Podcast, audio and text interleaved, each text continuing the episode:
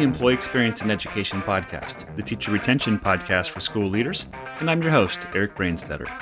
In this podcast, we'll speak with educational leaders, former educators, and industry experts to better understand the employee experience in education.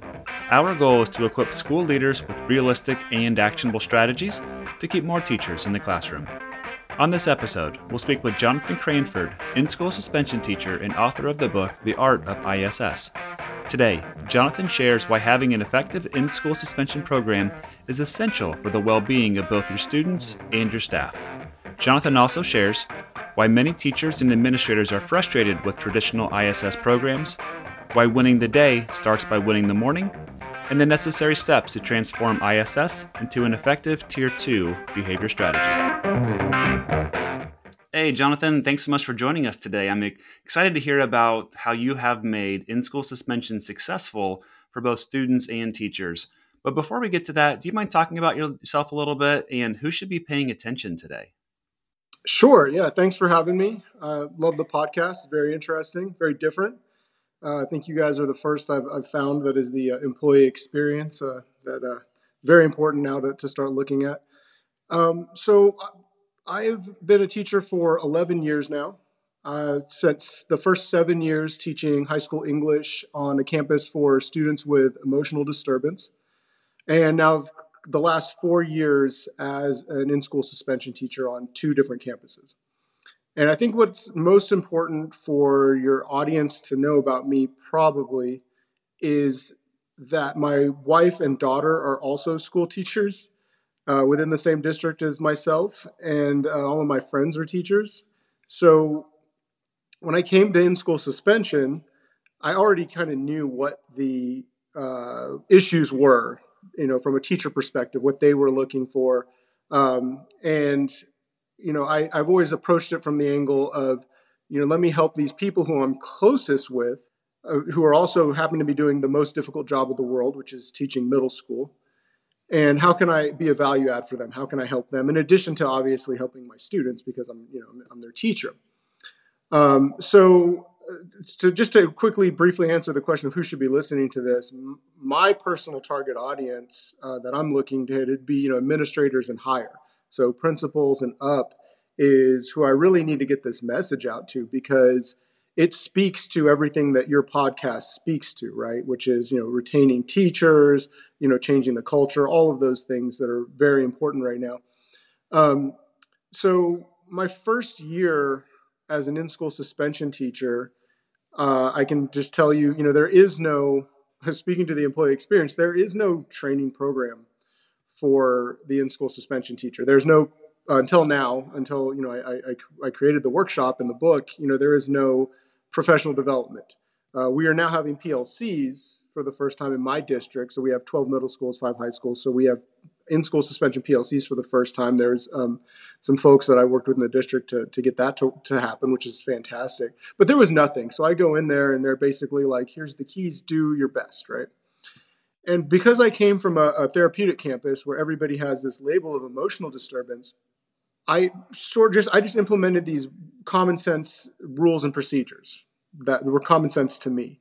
And almost immediately, I start getting feedback from these teachers. So my wife already worked on this campus. I came from a therapeutic campus. She's on a, a standard middle school campus. I go there. Um, she's already there. She's a fantastic teacher. She's well respected. She's the department chair of the math department. They don't know me at all. They're just, you know, I'm just the guy who's married to her. This is my first year on campus. And, but immediately I start getting feedback from these teachers and they're like, hey, my student got all of their work done today in in-school suspension. How did you get them to do that? Question mark.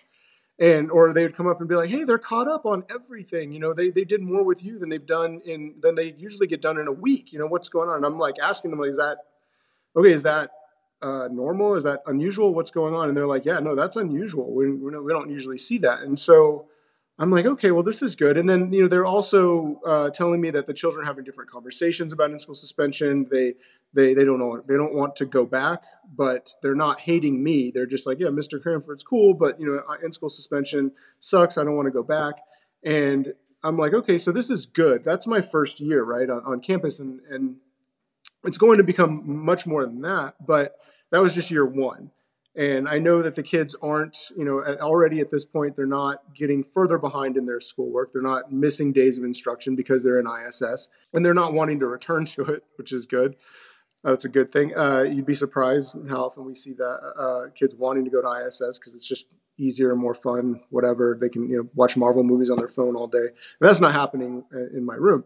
So uh, then year two, what's really interesting is then the district starts to take notice and they start sending in a few people at first, like a couple behavior specialists to look and observe, uh, some other ISS teachers to see uh, what a model ISS room looks like. And then at one day, they bring in like this other district that is trying to that they're mentoring in uh, in, in PBIS implementation. So another district to the south of us.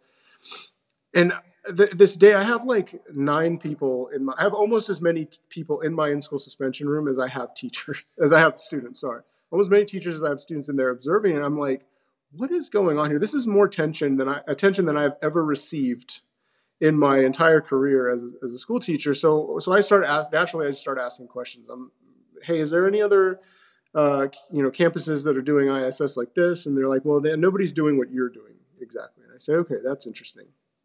So uh, because I'm in a school district in the Houston area, it's uh, we're, we're surrounded by like 50 other districts around uh, Houston Independent School District. We're not in Houston Independent. We're one of the medium-sized districts surrounding, you know, orbiting that giant district. Uh, I think it's fourth largest in the country or, or fifth.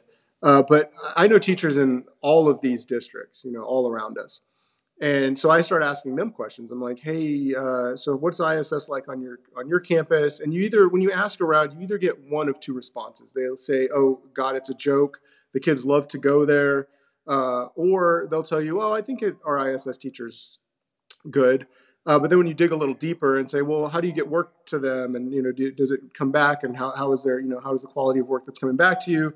they'll be like, "Oh, we don't really expect work to come back, but we just have them." You know, he makes them sit there all day and they don't like it, or you know, he makes them be quiet and so you know i know that's not school right that's just children sitting in a room doing time you know in a holding tank inside of the school at this point i realized like okay so this is this is not just happening you know locally in my district. This is happening everywhere. And then i do some research online and now i realize oh wow this problem is national.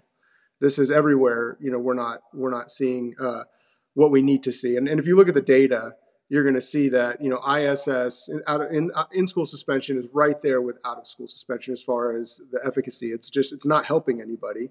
You know you might as well just send them home for the day because it's not any better. So I look at the data and I realize, oh, I know why it's that way. I understand why the, the data is coming back that way. And uh, so I decided, like, look, they just need to implement a program. So I, I, that's what made me or caused me to write the book, The Art of In-School Suspension, and and now at this point now start a company that that does PDs. Yeah, that's fascinating. And the the whole idea of you know ISS is done traditionally just because it's a room where kids can hopefully not get in trouble. But the extension of that is no, let's make them successful. Let's catch up on work. Let's make sure they don't want to come back. So it's it's effective in the moment for a couple of reasons. One, homework completion. Two, behavior management. Three, preventing them from hopefully coming you know back to ISS in the future. Um, so, Jonathan, I know you have a rich history working with students with emotional needs, difficulties with behavior. I'm curious, what in your background made you want to serve students in that capacity? Oh, wow. Well, that was actually just my first entry into education. I didn't start off wanting to be a special education teacher.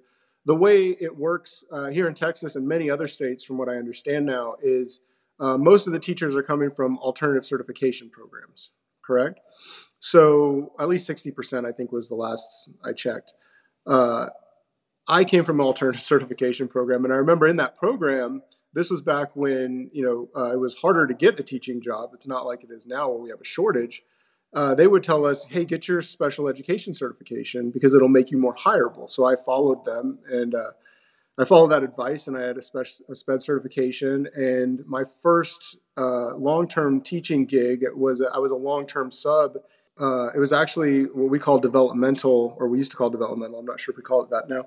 On that therapeutic campus, there was a long-term sub in a room for a teacher who had left mid-year, I think, and so I took over that room, and that was basically my principal told me that was my interview for uh, working on that campus, and if I wanted a job to come back next year. So I just sort of fell into it.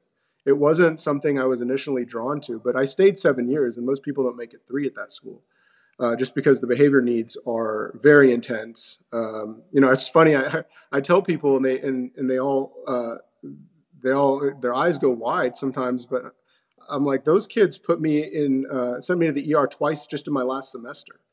You know, one for a bite, and the other one uh, because he physically attacked me, and I had to go uh, get a um, get an X-ray just to make sure that my back was okay.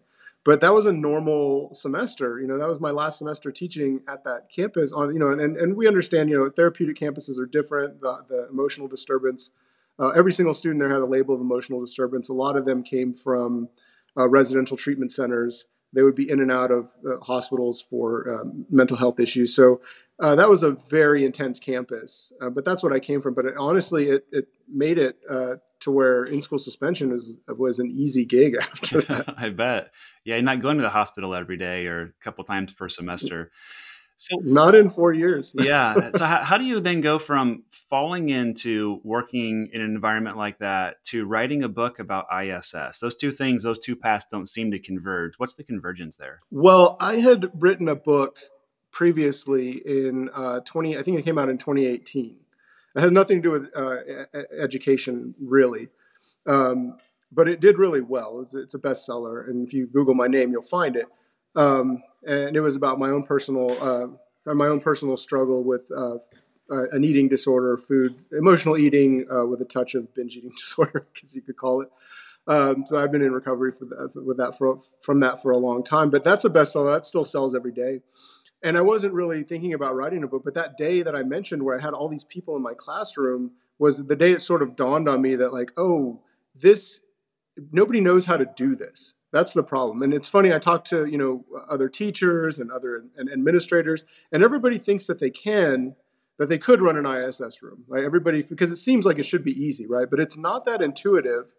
Uh, and it, it's a completely different skill, skill set from teaching.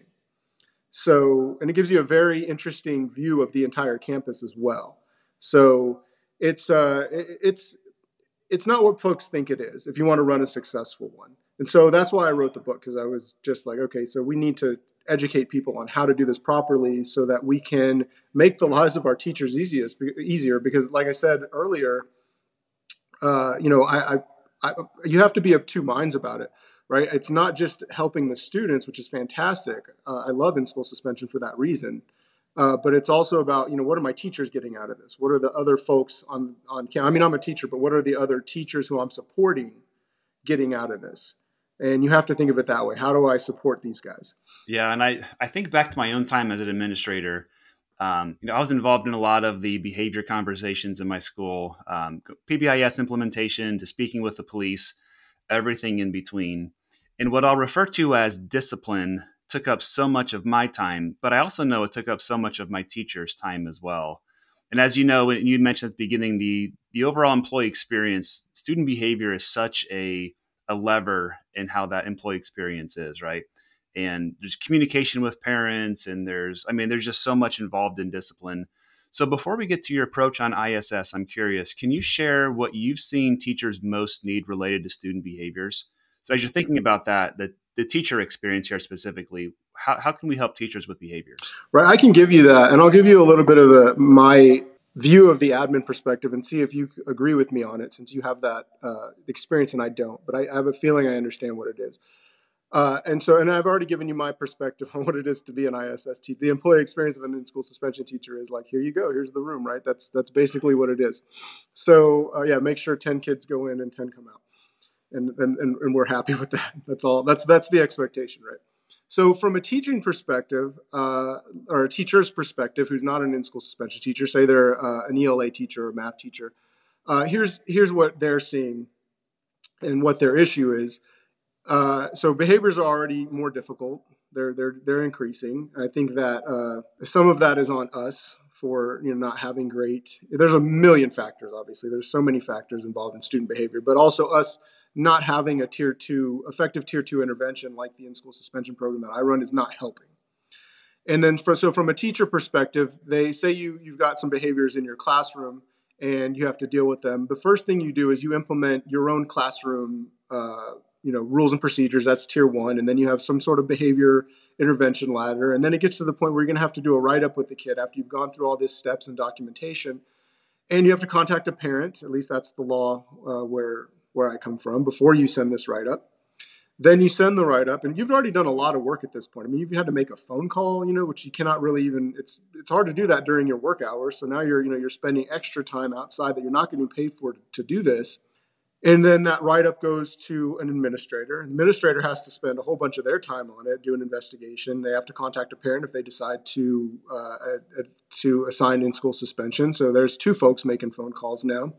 And then the kid goes to in school suspension. If you have an ineffective in school suspension program, then what happens is that student comes back to your classroom and they are uh, either, you know, they may have been rewarded for this bad behavior. It may have been in, uh, in uh, incentivized because they enjoyed their time in in-school suspension, which is a huge problem, or they just you know they didn't. It wasn't really a, a targeted behavior intervention at all, and now they're also one to three days behind in instruction.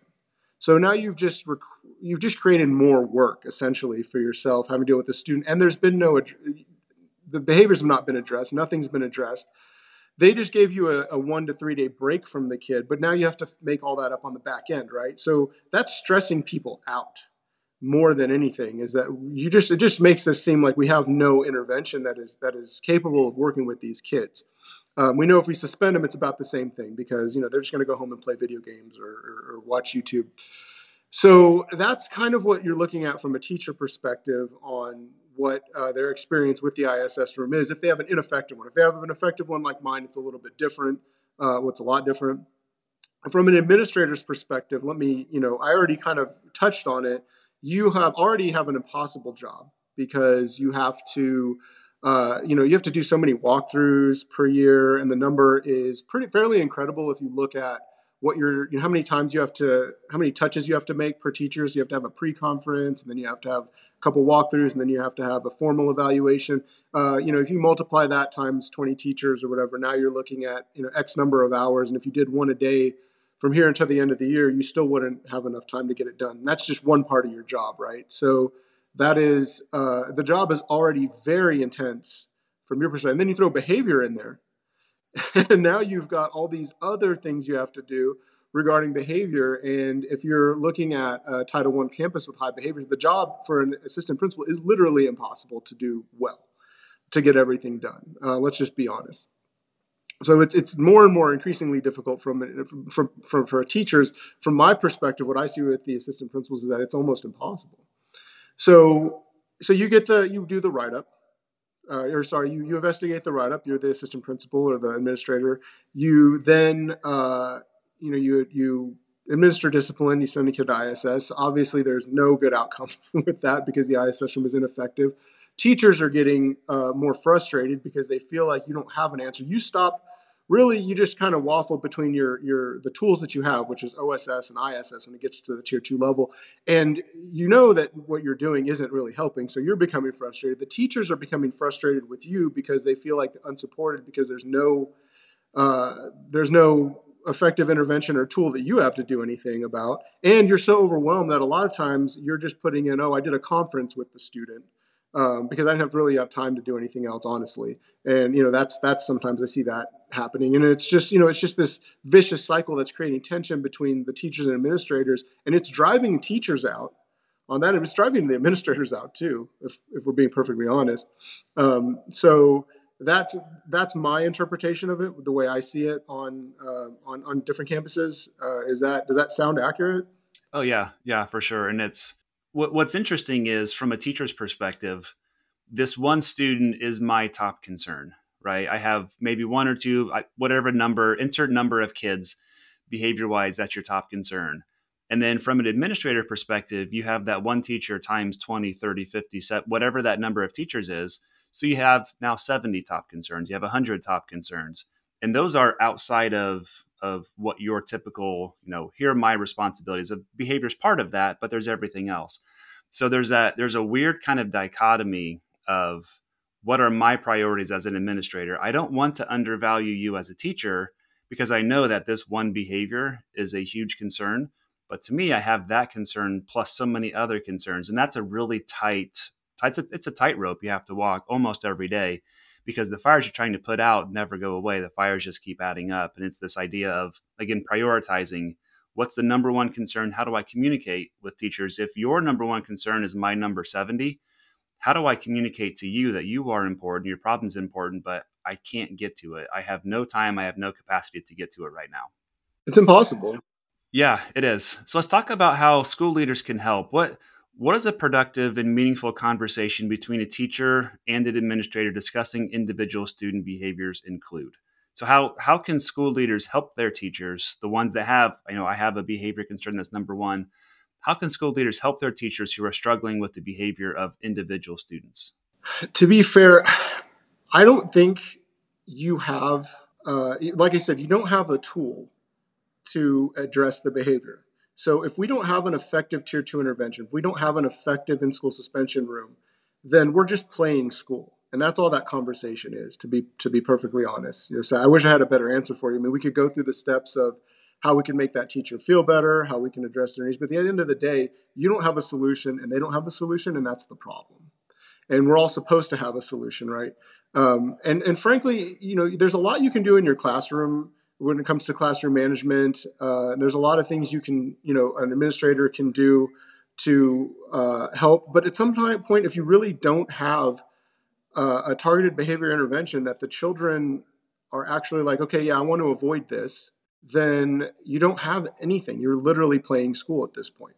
Um, and they get they catch on to it fairly quickly. So you know, there's a lot of different types of kids in the world, and they're all fine. They're all just kids. You know, I've worked on Title I campuses where uh, teachers are refusing to go in the in-school suspension room, and I'm like, wow, what's going on here? You know, and then they send me in, and I'm like, this is going to be rough. You know, what's going on? And then it's it's we have a normal day because they're just kids. You know, there's no reason to be afraid of these kids, no matter what they are. But we uh, but we we categorize them into tier one, tier two, uh, those sort of categories, right? And here's what I can tell you about some of those tier two folks. They have a different uh, they've, they've, you know, they've had a different experience in school and they have these behaviors that have been serving them for a very long time. And what happens is it doesn't matter how much positive reinforcement you get, you don't just stop doing all that stuff at 14 because, you know, you, you know, somebody uh, gave you, you know, a compliment or, you know, said, hey, you're doing really great. Let's keep that up. That's not exactly how it works. There has to be some sort of consequence for your behaviors. And the reason is so that you can associate your that behavior with a consequence because that's what those folks need not necessarily some draconian consequence that is going to be uh, you know that is that is terrible for them um, it actually should be something that actually gives them more support something that where they they go into you know their their consequence but they're getting more support than they would in a normal classroom academically socially uh, social emotional all of that stuff and that's what ISS should be. So if you look at like say a tier what we call a tier one type student, if they if they send them to my ISS room, they you know they, one day they're probably not going to come back all year. You know they're just they're going in there. They already just the fact that they receive that level of consequence is usually enough for them to be like, hey, all right, I really messed up. I'm not coming back. That's a tier one. Most of the positive, you know, uh, PBIS stuff, the interv- the positive uh, reinforcement, the rewards, the school store, all that stuff, that works fairly well, and that's why it's tier one, right? And we call those tier one level students. Uh, a tier two, they're going to be like, hey, all this stuff is great, but I have these other behaviors that I'm, you know, using to communicate a need that is not going to be fulfilled just by this. Like I said, they're, you know, they don't just stop doing it because of those tier one supports. They need a tier two intervention, and that tier two intervention needs to be something that's like, okay, wow, I got a lot of support, but I also don't want to return. And that's what I do with in school suspension uh, you know, I end up working, spending a lot more time working one to one with these kids. Uh, I get a, I get an eternity with my learners compared to a regular classroom teacher. Like I'll work three hours one to one with one student sometimes. If I, you know, and and most of my students get at least you know 45 minutes of you know to an hour of one to one time with me, depending on the size of the room and what behaviors we're seeing that day. Uh, but it's still more when you look at it. It's it's so much more than what uh, a, a, regular classroom teacher can can give to their students, even in a, in a school year. Like I've worked uh, three hours with one kid on a math, uh, just on on uh, his math assignment, and then going back and filling gaps in his his learning that things skills that he missed in sixth grade, skills that he missed in fifth grade, and in that you know if you if you if you look at the numbers, there is basically no way that a classroom teacher has that amount of time, even in a full year, to spend with a student because it's 22 kids, you know, 45 minutes a class um, times eight classes. They just don't have the time.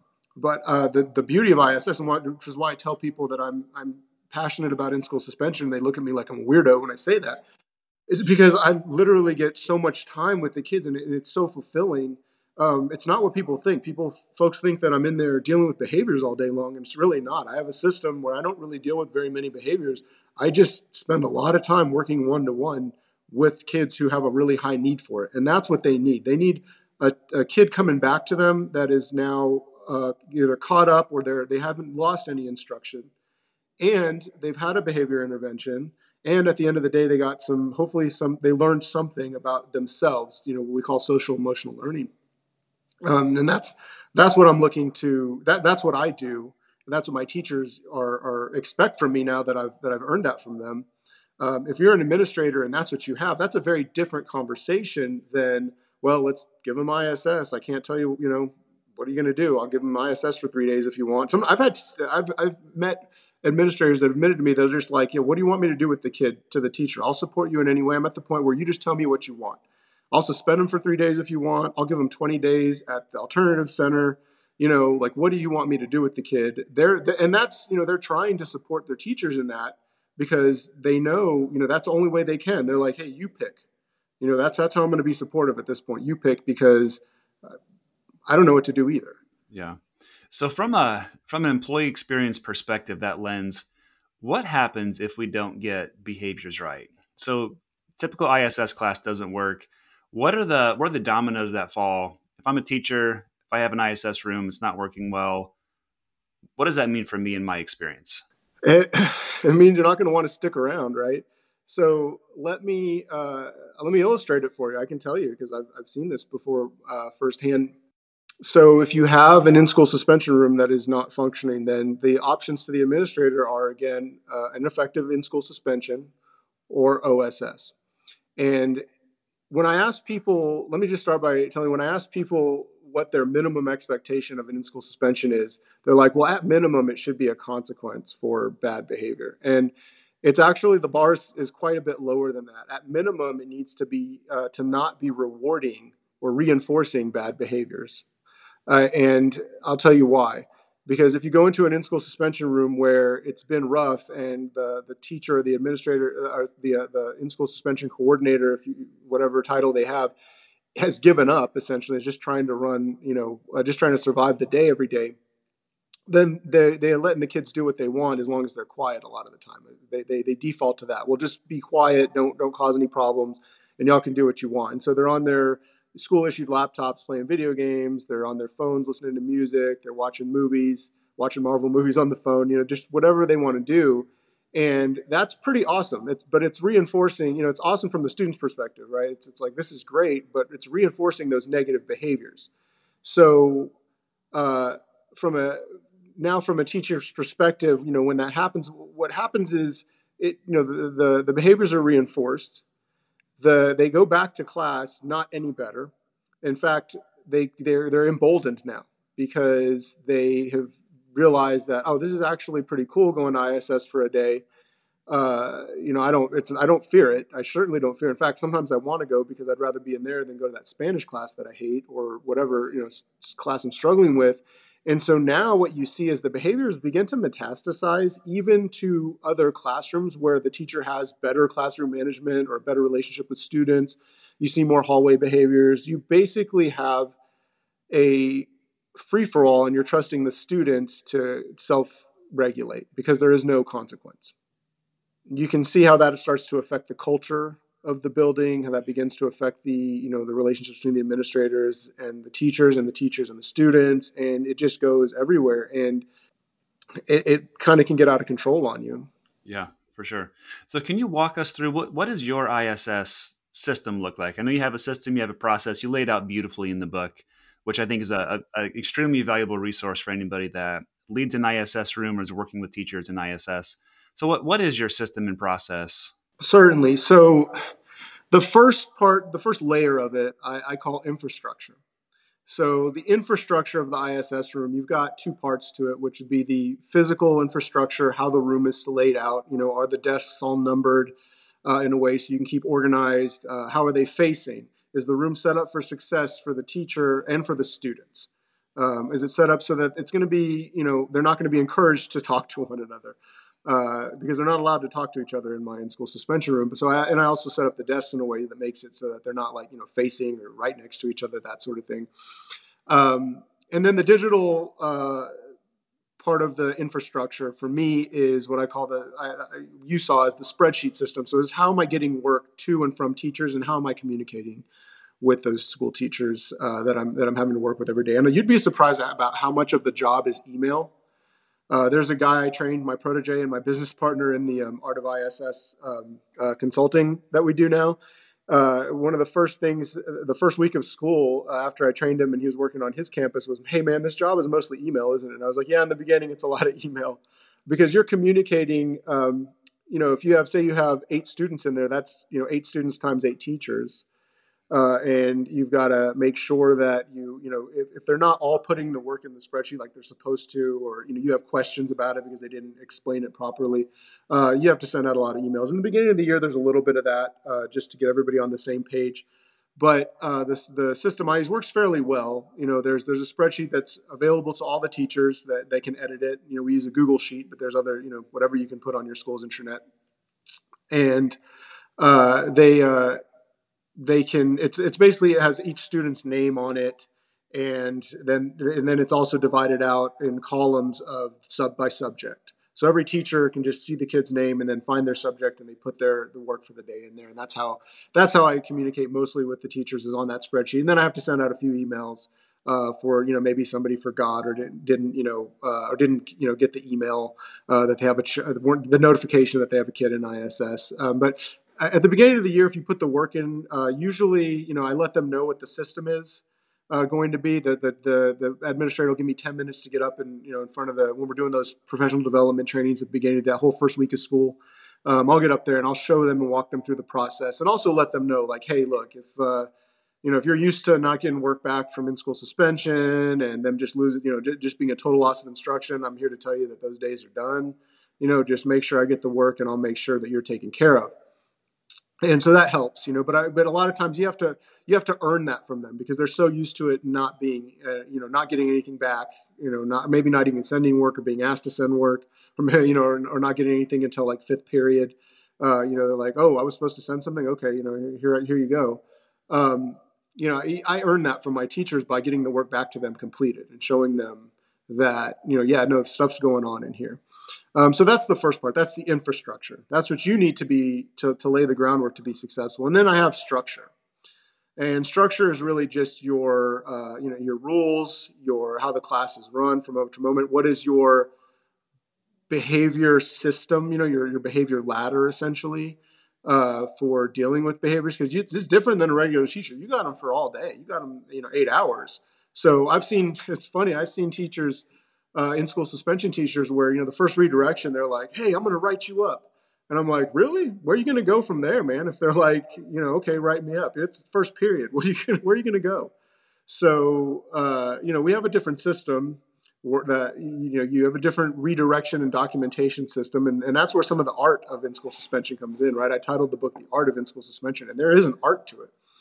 And your redirection is is definitely married to your documentation and how you uh, respond to every single thing that's going to happen. And that's what I try to do is make it to where uh, you understand, and especially in the workshops where we can d- dive deeper into it and, and, give the teacher some training. Um, but the book lays it out also fairly well um, because that's where things fall apart. Is you know as soon as the teachers you know who aren't as experienced with behaviors get some pushback, then everything just kind of falls apart because they really don't know what to do, right? They're not ready with a response. So they aren't prepared to give a neutral response to that student.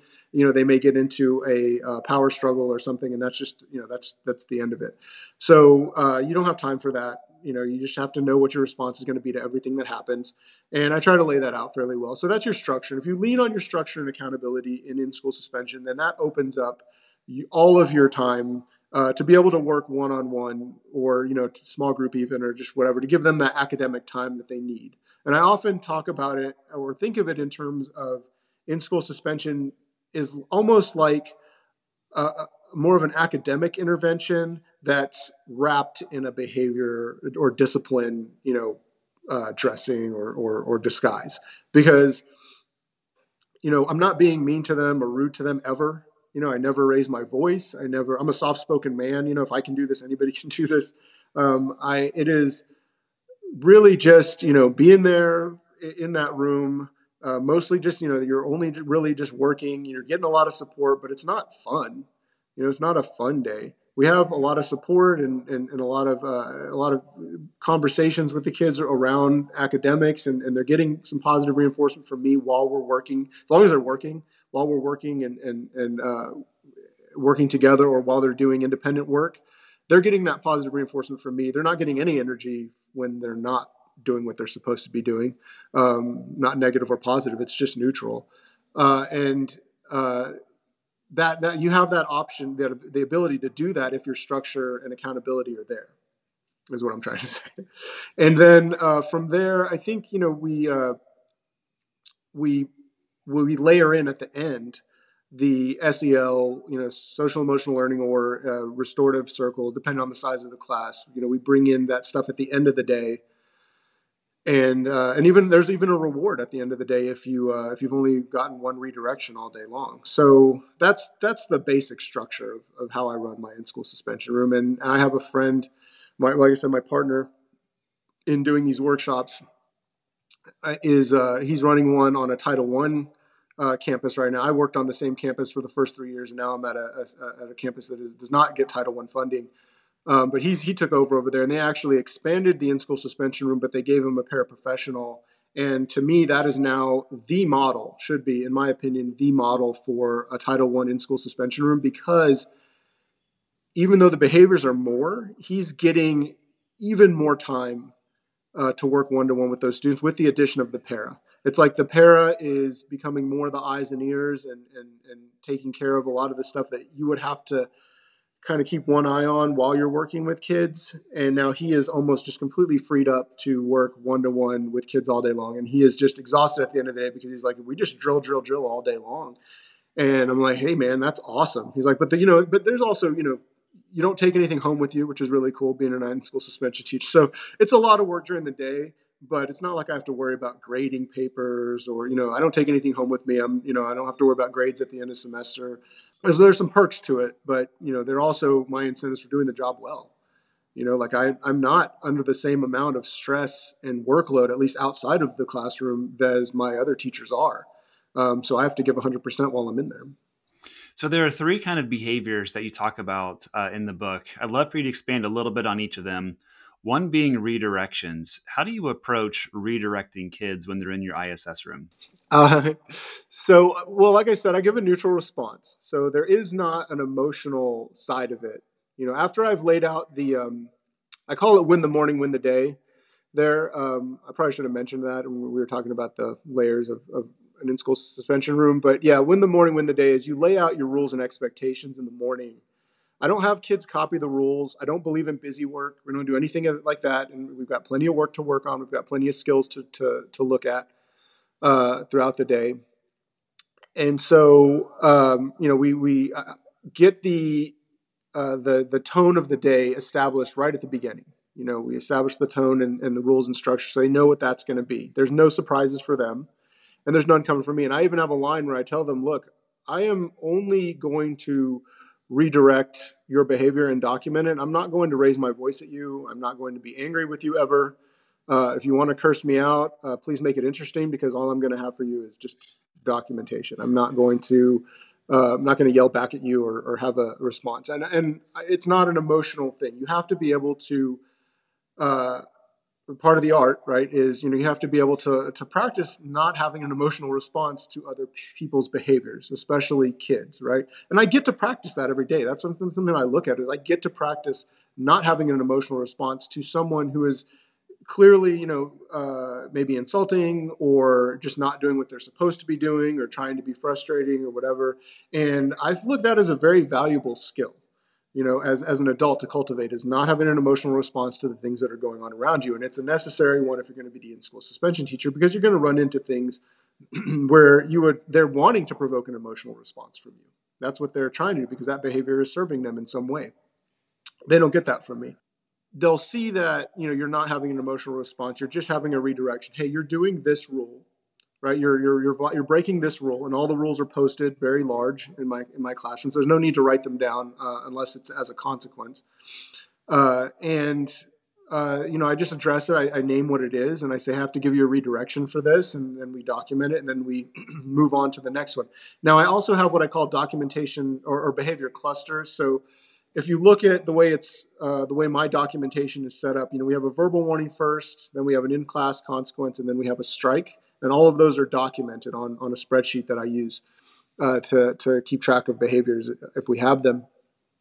Um, and you have a three strikes and you're out policy. So I should mention, I guess, before all of that, I should have mentioned that you know the three strikes doesn't mean you're kicked out of your OSS. I let them know, you know, the only thing I have for you is more in-school suspension. So I have a deal with my APs that if you don't successfully complete your day of in-school sus- suspension, you're going to have another one. So that's all I got for you, you know, and you're going to be back. I'm actually asking for them to come back. A lot of people are like, oh, I can't wait to get rid of this child or whatever. I'm like, no, no, no, give them back to me. You know, like they belong in here until they have – until they've really kind of felt that, oh, okay, no, no I don't want to come back here, right? I don't want to do another day of this. And I can tell you honestly, a day of in school suspension with me isn't really bad for most kids. They're like, yeah, that wasn't so bad if it's one day. By day three, it's brutal. Day three, it just got old. They just want to go. You know, it's just like, well, that wasn't, it's not like it's, it's grueling or mean or he's making us do, you know, anything other than just do our schoolwork. It's just, there's really not much else going on and it's not a good time. So I, am by day three, they're just ready to get out, right? So, so we go along that, you know, verbal warning in class consequence strike model. And even within that, you know, if I give you a redirection for something, uh, for some behavior, say you're, you know, you're talking to another student or you're having an outburst, I'll redirect it. And then if you try to escalate or whatever, I'm not going to just go right to the next thing. Because like I said, why are we going to get, now we're getting into a power struggle. Now we're getting into that you know that movie The Breakfast Club where he's like, "Oh, you're going to get another day of you know uh, detention, another one, and now I got you for until you're 30 or whatever." You know that scene is really great because it's like you can just escalate, but at some point, if the kid doesn't care, you know they don't see anything happening, you know, or they they're just not afraid of the the consequence, or they just you know they just they want to they're in that mode where they're not they don't care about anything, and so they're not thinking about the future. They're just angry and emotional, and they see you getting angry and emotional, and they're responding to that. Then it's just going to escalate and, and, and, nobody gets anywhere really. And and you're limited in what you can do anyway. I mean i can't really honestly get a kid more than one or two extra days of in-school suspension before it becomes an issue right? The, the administrators you know they're, they're only going to give me one more day or so.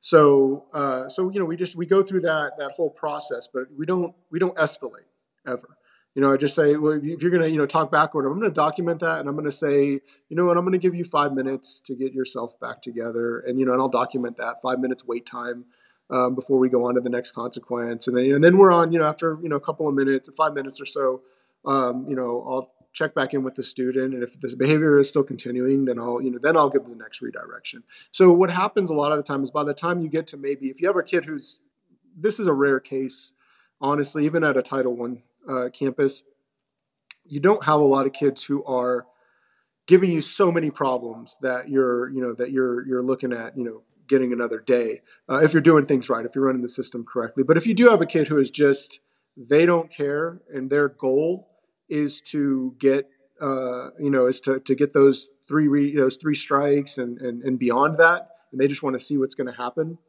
Uh, a lot of people are afraid of that. I'm not it's just it's very simple you know you just keep you know going through your system. And a lot of times with all the wait time and everything you know we're at maybe two strikes by the time it's lunchtime.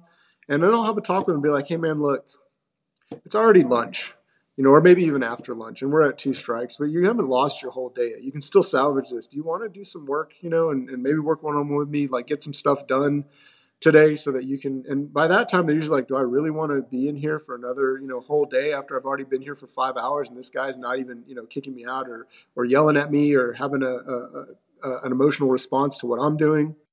And it's not that hard if you can just if you just keep in mind that you know they're just kids. And when it comes to the ability to communicate you and this person are on two completely different galaxies when it comes to your ability to communicate.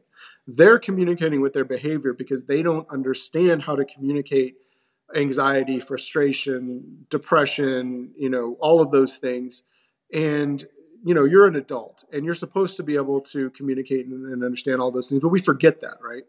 So just always coming to it, you know, trying to, to look at it as assuming positive intent. You know, this person is giving me attitude probably to mask some sort of insecurity.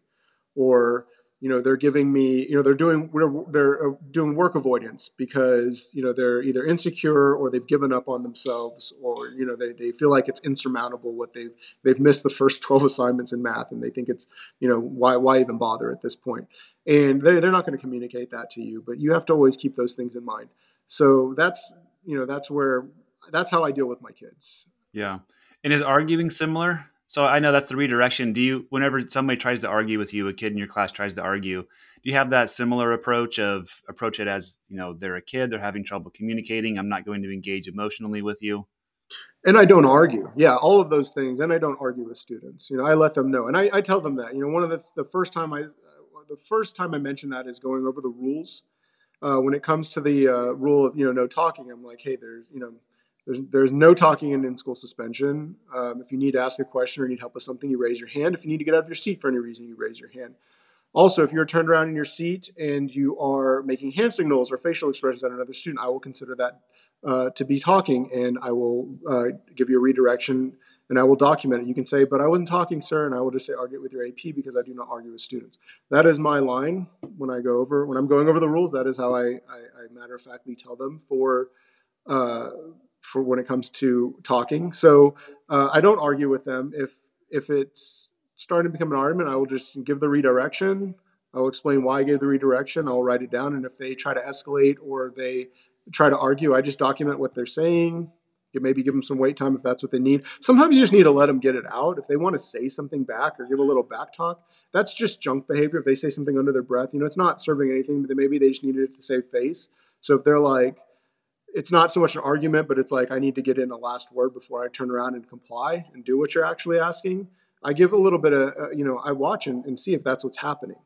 Because, you know, what, what's the point in myself coming back and arguing when if I just let them say whatever they were going to say real quick and then they're actually complying with what I want, they're they're getting on task or whatever, then or they stop talking and communicating, then then that's that's fine. That's great. You know, we don't need to go any further than that. And what about work avoidance? I'm assuming that's uh, a top concern, something you see a lot. How do you handle work avoidance? Yeah, I handle. There's a few ways. I, I, handle it every day. When it comes to independent work, that that's when it's it's a little more difficult. So I have a. Uh, there's a couple strategies we have. Um, you can give them kind of a work rest. You know, hey, can we you know work five minutes, rest one you know one minute. You know, try to teach them that um, as a as a coping mechanism. Uh, so I try to teach also you know how they can self-regulate when it comes to doing work um, there's a uh, my partner actually came up with a really awesome method I never uh, thought of before. He takes a sticky note and he writes, you know, question one with a little box next to it, question five, a little box next to it. And so after the, the student has completed each, you know, when they get to question one, they check the box and then they get a break. And then they get to question five, they check the box, get a break. So there's, there's some cool stuff that they can do with that. But a lot of what I handle, way I handle work avoidance is – through uh, just working one on one. Like I just call the kid to my desk. So if I see a child who is struggling uh, or just not, you know, they're not doing anything, I'm not waiting for them to raise their hand. You know, I always let them know, like, hey, believe it or not, I'm a real teacher, so I'm here to help you with, you know, all of your assignments. You can just let me know. Um, but I don't expect them to actually let me know. I say that to them so that the door is open, and some students will, particularly your tier ones. You know, if they're, you know, algebra students that are in eighth grade, uh, those higher achieving students, they're going to raise their hand if they have a question about something because that's what they're used to doing. They're used to the, those types of behaviors serving them. Your other kids who typically end up in in-school suspension uh, more than once in a year, they're not going to do that. So I just look for signs, what I call an invisible hand being raised. So that's a student staring at you know the same question for five minutes. Uh, nothing being accomplished or uh, just kind of jumping around, you know, a different thing. I, I watch their, I monitor their activities uh, very closely. And then I'll just call them up. I'll be like, "Hey, boss, bring your uh, your your Chromebook over here. Uh, sit down next to me. Uh, let's look at this assignment together." I don't give them a choice because I know that the, if I say, "Hey, do you need some help?" They're just gonna be like, "No, I'm good. I got it." Uh, and that's not helpful for anybody. So I just tell them, "Come on over," and, and then we sit next to each other. Nobody's ever like, "No, I'm not going to come over there," because I'm not. I'm not. I'm not doing it for one when they're in a defiant or we're not in that crisis mode where we're dealing with a behavior. That's we're just dealing with work avoidance. And for that, it's just like, hey, you weren't doing anything. Just come on over here and, and, and let's talk for a minute. They don't know why I'm calling them over there necessarily. They'll bring their Chromebook over or their, their assignment, and then we'll sit down and we'll talk about it and we'll start working through those problems one by one. And that student may just need help getting started, and then they go back and give me some independent work. Uh, or they may stay there for three hours. It depends on what the room looks like. If I've got you know just a couple kids in the room and most of them are working independently, and you know I can spend a lot of time with that kid. If I've got uh, lots of hands being raised, uh, lots of you know uh, lots of need from the other kids and i've got maybe 12 kids in the room then it's different so i might have to just get them started and then get them out of there get them back to doing some independent work but let them know that i'm going to you know be able to, to work to have them come back in a, in a couple minutes hopefully or, or maybe an hour just depending on what the need is yeah that makes sense so jonathan what's one action or strategy you hope every school leader takes away from this conversation today uh, the uh, for them to uh, visit my website and contact me and set up a professional development workshop. Um, I really would love to do that because, like I said, you know, uh, you know, reading the book is helpful. Having some in-person training really is crucial for these folks who, who need it because there really isn't one. And also, the, you know, when we do these workshops, we require that at least you know one administrator, somebody who's preferably the person who's over ISS, can be in there to support so that they know what to look for when they enter the room uh, to see what the ISS teacher needs support with. If it's, you know, if that's with redirecting, if that's with winning the morning, uh, the admin needs to know what to look for, uh, you know, what milestones did, so that they can help train that person as well and say, hey, can we work on this this week? Or, or sometimes it's just an accountability issue. You might have somebody in there who's just wanting to take it as an easy gig and they thought it was going to be an easy gig because you could just sit there and you don't have to worry about grading and then you need to motivate that person in a different way so uh, that's what i'm looking for but ultimately um, just uh, really you need to start thinking about your in-school suspension room as a possible tool for uh, behavior management on your campus and academic support. It can be so much more than what it is, or it can be really harmful. And that's that's what you really need to do is, is, is take a look at your in-school suspension room and say, you know, okay, is this something that is helping us, or is this something that is is almost, you know, probably harming us if it's not you know if it's if it's not really supportive or it's you know letting if it's rewarding especially if it's rewarding negative behaviors and then ask yourself you know how am i going to get it to be where it needs to be? You know do i need to reach out to you know the art of the art of iss or do you know is this something i could just implement some policies of my own? If it, is it you know what is what is the level of need there? Contact me i can tell you. Yeah that's great. And what's one celebration you have you want to share with the audience? This year, my uh, protege, so to speak, is running an in-school uh, suspension program that is just killing it over at a Title One school. It's amazing.